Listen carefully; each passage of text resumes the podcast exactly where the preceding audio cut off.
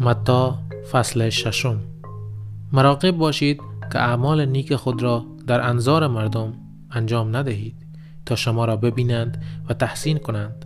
زیرا در این صورت نزد پدر آسمانیتان اجری نخواهید داشت. هرگاه به فقیری کمک می‌کنی مانند ریاکاران که در کنیسه و در بازار از خود تعریف می کنند تا مردم به آنها احترام بگذارند درباره کار نیک خود داد سخن سر نده.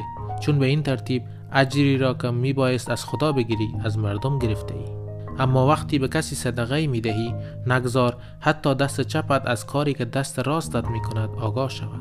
تا نیکویی تو در نهان باشد.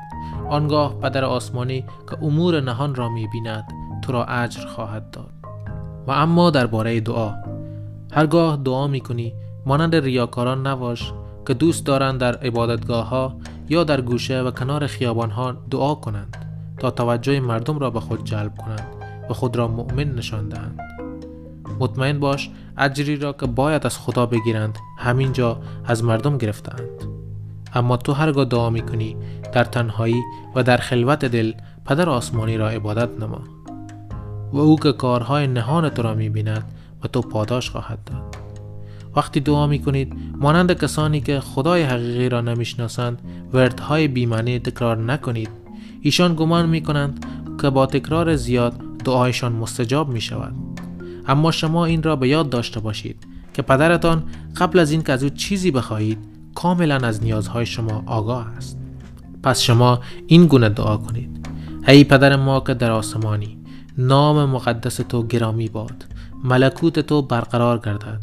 خواست تو آنچنان که در آسمان مورد اجراست بر زمین نیز اجرا شود. نان روزانه ما را امروز نیز به ما ارزانی دار. خطاهای ما را بیامرز چنان که ما نیز آنان را که به ما بدی کرده اند می بخشیم. ما را از وسوسه ها دور نگه دار و از شیطان حفظ فرما. زیرا ملکوت و قدرت و جلال تا ابد از آن توست. آمین. پدر آسمانی شما را به شرطی خواهد بخشید که شما نیز آنانی را که به شما بدی کرده اند ببخشید. و اما درباره روزه. وقتی روزه می‌گیرید مانند ریاکاران خود را افسرده و ناتوان نشان ندهید. ایشان با این کار می‌خواهند به مردم بفهمانند که روزه گرفتند مطمئن باشید که ایشان تمام اجر خود را به همین صورت از مردم می‌گیرند. اما تو وقتی روزه می‌گیری سر و صورت خود را تمیز و مرتب کن. تا کسی متوجه نشود روزه گرفته ای آنگاه پدر آسمانی تو که از همه چیز آگاست تو را اجر خواهد داد. ثروت خود را بر روی این زمین نیندوزید زیرا ممکن است بید یا زنگ به آن آسیب رساند و یا دزد آن را برو باید ثروتتان را در آسمان بیندوزید در جایی که از بید و زنگ و دزد خبری نیست. اگر ثروت شما در آسمان باشد فکر و دلتان نیز در آنجا خواهد بود. چشم چراغ وجود انسان است. اگر چشم تو پاک باشد تمام وجودت نیز پاک و روشن خواهد بود.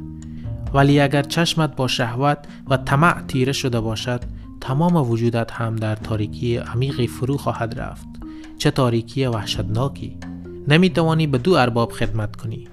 باید فقط یکی از آنها را دوست داشته باشی و فقط به یکی وفادار بمانی. همچنین نمی‌توانی هم بنده خدا باشی و هم بنده پول. پس نصیحت من این است که برای خوراک و پوشاک قصه نخورید. برای همین زندگی و بدنی که دارید شاد باشید. آیا ارزش زندگی و بدن بیشتر از خوراک و پوشاک نیست به پرندگان نگاه کنید قصه ندارند که چه بخورند نمی کارند نه درو می کنند و نه در انبارها ذخیره می کنند ولی پدر آسمانی شما خوراک آنها را فراهم می سازد آیا شما برای خدا خیلی بیشتر از این پرندگان ارزش ندارید؟ آیا قصه خوردن می تواند یک لحظه عمرتان را طولانی تر کند؟ چرا برای لباس و پوشاک قصه می خورید؟ به گلهای سوزن که در صحرا هستند نگاه کنید. آنها برای لباس قصه نمی خورند. با این حال به شما می گویم که سلیمان هم با تمام شکوه و ثروت خود هرگز لباسی به زیبایی این گلهای صحرایی نپوشید. پس اگر خدا در فکر گلهایی است که امروز هستند و فردا از بین می روند چقدر بیشتر در فکر شماست ای کم ایمانان پس قصه خوراک و پوشاک را نخورید چون بی ایمانان درباره این چیزها دائما فکر می کنند و سخن می گویند شما با ایشان فرق دارید. پدر آسمانی شما کاملا می داند شما به چه نیاز دارید. اگر شما قبل از هر چیز به ملکوت و عدالت خدا دل ببندید او همه این نیازهای شما را برآورده خواهد ساخت. پس قصه فردا را نخورید.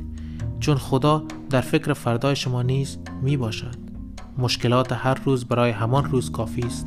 لازم نیست مشکلات روز بعد را نیز به آن بیافزایید